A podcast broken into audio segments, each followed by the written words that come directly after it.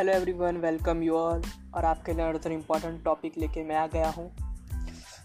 आज मैं एक बुक पढ़ रहा हूँ, जिसका नाम है how to stop worrying and start living by Dale Carnegie Dale Carnegie की एक बुक का नाम है चिंता छोड़ो, सुख से जियो। जिसका पहला खंड मैंने ख़त्म कर दिया है, जिसमें तीन टॉपिक है कि वर्तमान में एक एक दिन कैसे जिया जाए। टॉपिक नंबर वन सेकंड है चिंता। चिंताजनक स्थितियों को सुलझाने का जादुई फॉर्मूला और तीसरा टॉपिक है, चिंता का क्या बिगाड़ सकती है?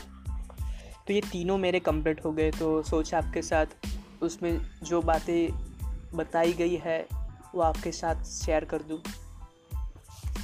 तो उसमें से मैं आपके साथ पहला टॉपिक अभी शेयर करूँगा जिसका नाम है वर्तमान में एक एक दिन कैसे जिया जाए। स्टार्टिंग एक कहानी से होती है कि 1871 में वसंत में एक युवा ने एक पुस्तक उठाई थी, जिसमें उसने 21 शब्द पढ़े। वह 21 शब्द जिन्होंने उसके जीवन पर गहरा प्रभाव डाला।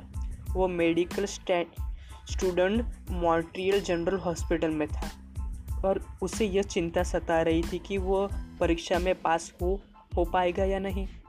और अगर वो पास हो भी गया तो वो क्या करेगा, कहाँ जाएगा, अपनी डॉक्टरी की प्रैक्टिस कहाँ से शुरू करेगा? अपनी आजीविका कैसे चलाएगा? वही युवान 1871 में जो इक्कीस शब्द पढ़े थे, उसकी मदद से वो अपनी पीढ़ी का सबसे प्रसिद्ध डॉक्टर बना।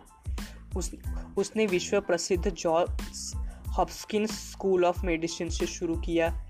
वो ऑक्सफोर्ड में रीजियन प्रोफेसर बने, जो ब्रिटिश साम्राज्य में किसी भी डॉक्टर को दिया जाने वाला सबसे बड़ा सम्मान है। इंग्लैंड में सम्राट ने नाइट की उपाधि प्रदान की।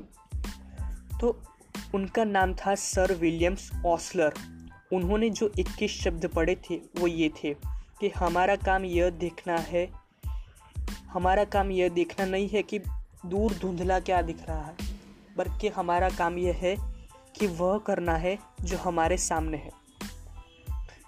मतलब इसका मतलब ये होता है कि जो दूर हमें क्या दिख रहा है, उससे हमें ज़्यादा सोचना नहीं है उसके बारे में, पर हमारा काम यह है कि आज आज आज हमारे साथ क्या हो रहा है, आज हमें क्या करना है, उसके बारे में सोचना है। जब उन्होंने येल यूनिवर्सिटी के विद्यार्थियों को संबोधित किया था तो विद्यार्थियों ने, विद्यार्थियों को बताया कि लोगों को लगता है कि वो चार विश्वविद्यालयों के प्रोफेसर है और एक एक लोकप्रिय पुस्तक के लेखक भी है, इसलिए उनके पास कोई खास दिमाग होगा। पर जब उनके दोस्तों को पूछा गया कि उनमें ऐसा क्या खास था तो वो बताते हैं कि उनका दिमाग तो औसत दर्जे का था। तो फिर उनकी सफलता का राज क्या था? उन्होंने बताया कि हर एक दिन वर्तमान में जीते थे। इस बात से उनका क्या मतलब था? डॉक्टर ऑसलर ने, ऑसलर के कहने का मतलब यह था कि हमें भविष्य की कोई तैयारी नहीं करनी चाहिए। नहीं, बिल्कुल नहीं। वे तो कहते वे तो अपने भाषण में सिर्फ़ यह कह रहे थे कि हमें आने वाले कल की तैयारी करने का सबसे बढ़िया तरीका यह है कि हम अपनी सारी बुद्धि, अपना सारा उत्साह आज के काम को सर्वश्रेष्ठ तरीके से करने पर लगा दें। शायद वह इकलौती तरीका था, तरीका है जिससे जिससे आप अपने भविष्य की तैयारी कर सकते हैं। और सर सर डॉक्टर ऑसलर ने ये यूनिवर्सिटी के विद्यार्थियों को आग्रह आग्रह किया था कि ईसा महिसा की इस प्रार्थना को अपने दिन से शुरुआत करें, अपने दिन की शुरुआत यहाँ से करें। हमें आज का भोजन प्रदान करो। हमें आज का भोजन प्रदान करो। ध्यान से, ध्यान दीजिए। प्रार्थना में सिर्फ़ आज के भोजन के मांग आज के भोजन को मांगा गया है। इस बात की शिकायत नहीं की, कि कल हमें जो रोटी खाई थी, वह बासी थी। हमें यह भी नहीं कहा गया कि है प्रभु, गेहूँ की फ़सल जहाँ उगती है, वह कुछ समय बाद पानी नहीं गिरेगा। और हो सकता है कि अकाल पड़ जाए तो फिर मुझे अगले साल रोटी कैसे मिलेगी? हो सकता है कि मेरी नौकरी छूट जाए। हे प्रभु, तब मुझे भोजन कैसे नसीब होगा? यह नहीं प्रार्थना हमें यह सिखाती है कि हमें सिर्फ़ आज के लिए ही भोजन मांगे, कि शायद आज के भोजन की ही वो इकलौते, इकलौता भोजन हो जो हम खा सकते हैं। आने वाले कल का कोई विचार मत करो। आने वाले कल की कभी चिंता मत करो।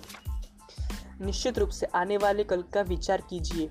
हाँ सावधानी पूर्वक कीजिए। योजनाएँ बनाइए, तैयारी कीजिए, परंतु चिंता मत कीजिए। तो पहले अध्याय में हमें यही सिखाया गया है कि हमें आने वाले, कल की कोई चिंता नहीं करनी चाहिए, सिर्फ़ आज में जीना चाहिए।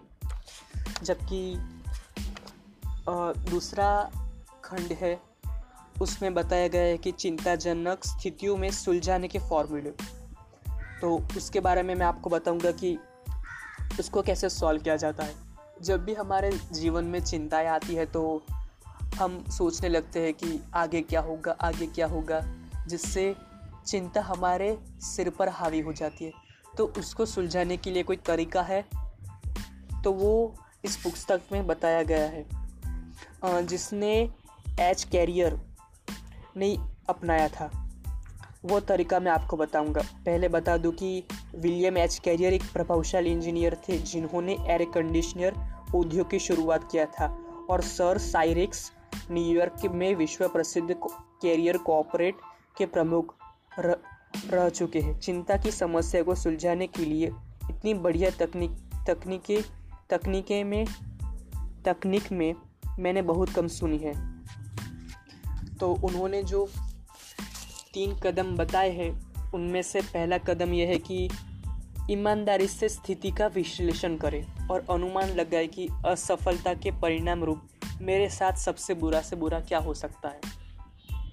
मतलब इसमें ऐसा बताया गया है कि जब हम किसी चिंता में पड़ जाते हैं तो हमें बिना डरे अपनी स्थिति का विश्लेषण करना चाहिए और अनुमान लगाना चाहिए कि अगर हम असफल हुए तो हमारे साथ सबसे बुरा से बुरा क्या हो सकता है। दूसरा कदम वो ये बताते हैं कि बुरे से बुरे परिणाम का अनुमान लगाने, लगाना चाहिए और आवश्यक पड़ने पर उसे स्वीकारने के लिए खुद को तैयार करना चाहिए।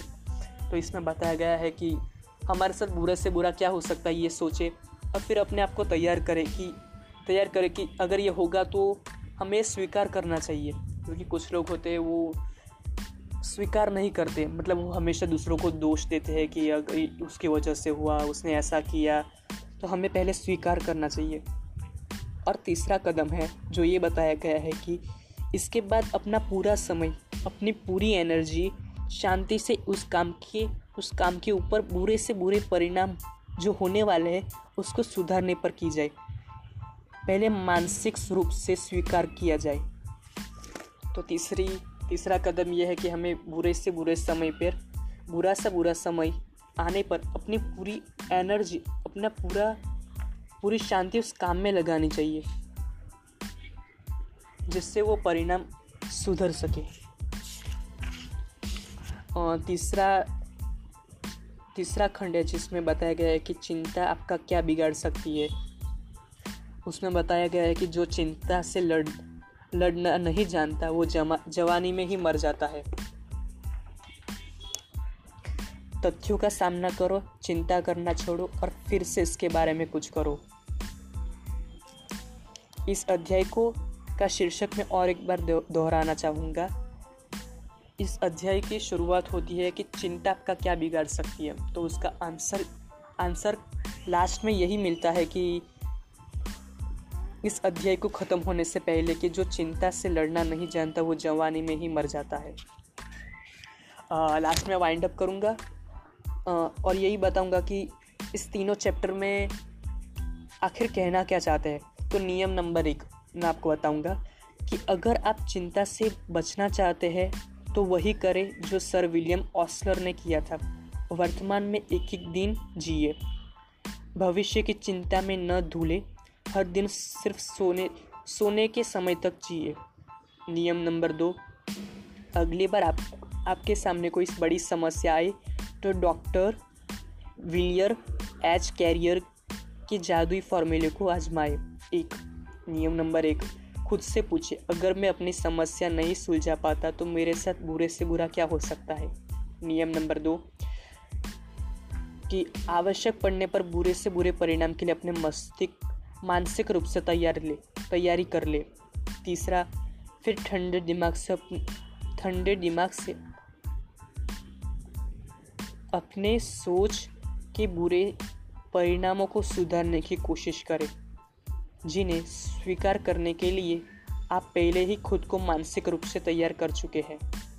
नियम नंबर तीन, खुद को याद दिलाए कि अपने स्वास्थ्य के संदर्भ में चिंता की जाने की कीमत क्या चुका चुका रहे हैं। जो चिंता से लड़ना लड़ना नहीं जानता, वो जवानी में ही मर जाता है। तो पहले खंड में यही बताया गया है कि हमें, आज में जीना चाहिए, हमें भविष्य की चिंता नहीं करनी चाहिए।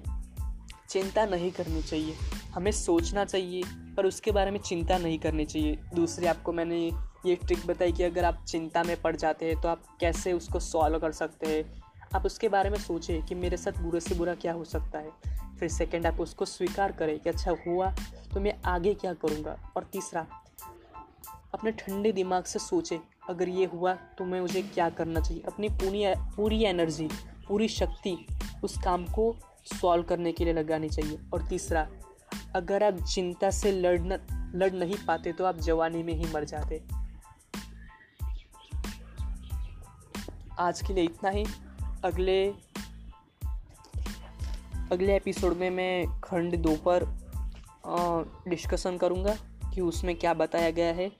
और तीस, दूसरा पार्ट यह है कि चिंता का विश्लेषण करने के कुछ मूलभूत तरीके। तो मैं, वो अभी मैंने पढ़ा नहीं है। इसलिए मुझे अभी पता नहीं कि उसके बारे में बुक में क्या बताया गया है। पर मैं आपको सेकंड पार्ट अपलोड अपलोड करूँगा, तब उसके बारे में आपके साथ बातें शेयर करूँगा, जो मैंने सीखी है। तब तक के लिए इतना ही। बुक का नाम और एक बार बता देता हूँ, चिंता छोड़ो, सुख से जियो बाई डील कर रही आपको ये बुक ज़रूर पढ़नी चाहिए, क्योंकि मैं सोचता हूँ कि आजकल हम सब किसी ना किसी चिंता में लगे रहते हैं। वो स्टडी की हो सकती है जॉब की हो सकती है बिज़नेस की हो सकती है। कुछ लोगों की, लड़कियों की भी हो सकती है। तो मैं आपको यही रिकमेंडेड करूँगा कि आपको ये बुक ज़रूर पढ़नी चाहिए। और चिंता में जीना छोड़ो। आज का दिन जियो। आज के बारे में अपना पूरा फोकस लगाओ कि मैं आज अपना पूरा बेस्ट कैसे दे सकता हूँ। अब भविष्य में क्या करने वाले इससे इतना फ़र्क नहीं पड़ता। जितना फ़र्क इस बात से पड़ता है कि आप आज क्या कर रहे हैं। सोचे आपका कॉम्पिटिटर अभी इस वक्त क्या कर रहा होगा। सोचिए। आज के लिए इतना ही, फिर मिलते हैं।